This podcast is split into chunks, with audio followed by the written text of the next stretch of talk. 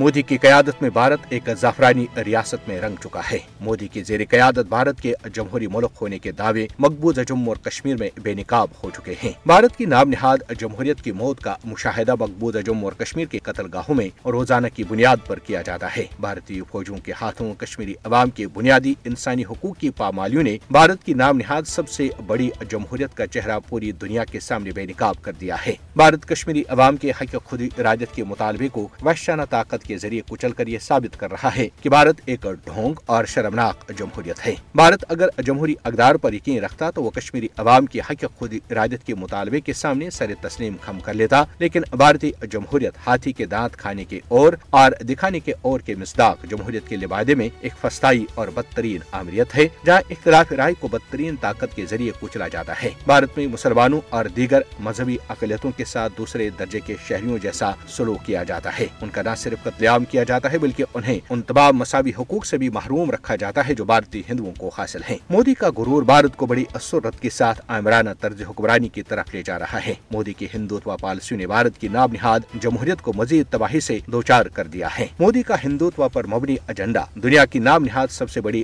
جمہوریت ہے، جس میں اختلاف رائے کی کوئی گنجائش نہیں ہے۔ مودی اور ان کے ہواری بھارت کو ہندو اور راشٹر بنانے کے لیے انتھک کوشش کر رہے ہیں، جس میں ہندوؤں کے علاوہ کسی اور کو جینے کا حق نہیں ہوگا۔ انسانی حقوق کی تنظیمیں اور سول سوسائٹی کے کارکن مودی کے بھارت میں بڑھتے ہوئے دباؤ کو نوٹ کر رہے ہیں۔ صحافیوں کو ڈرانا اور بالخصوص مسلمانوں کے خلاف حملے بھارت میں معمول بن چکے ہیں۔ دو ہزار چودہ میں بھارت میں مودی کے برسر اقتدار آنے کے بعد سے شہری آزادیوں میں بڑے پیمانے پر کمی واقع ہوئی ہے۔ مودی کی قیادت میں بھارت میں نسل پرستانہ پالیسیوں کو نافذ کرنے سے روکنے کے لیے دنیا کو آگے آ کر اپنا کردار ادا کرنا چاہیے، ورنہ بہت دیر ہو جائے گی، جس کے بعد افسوس کے سوا کچھ حاصل نہیں ہوگا۔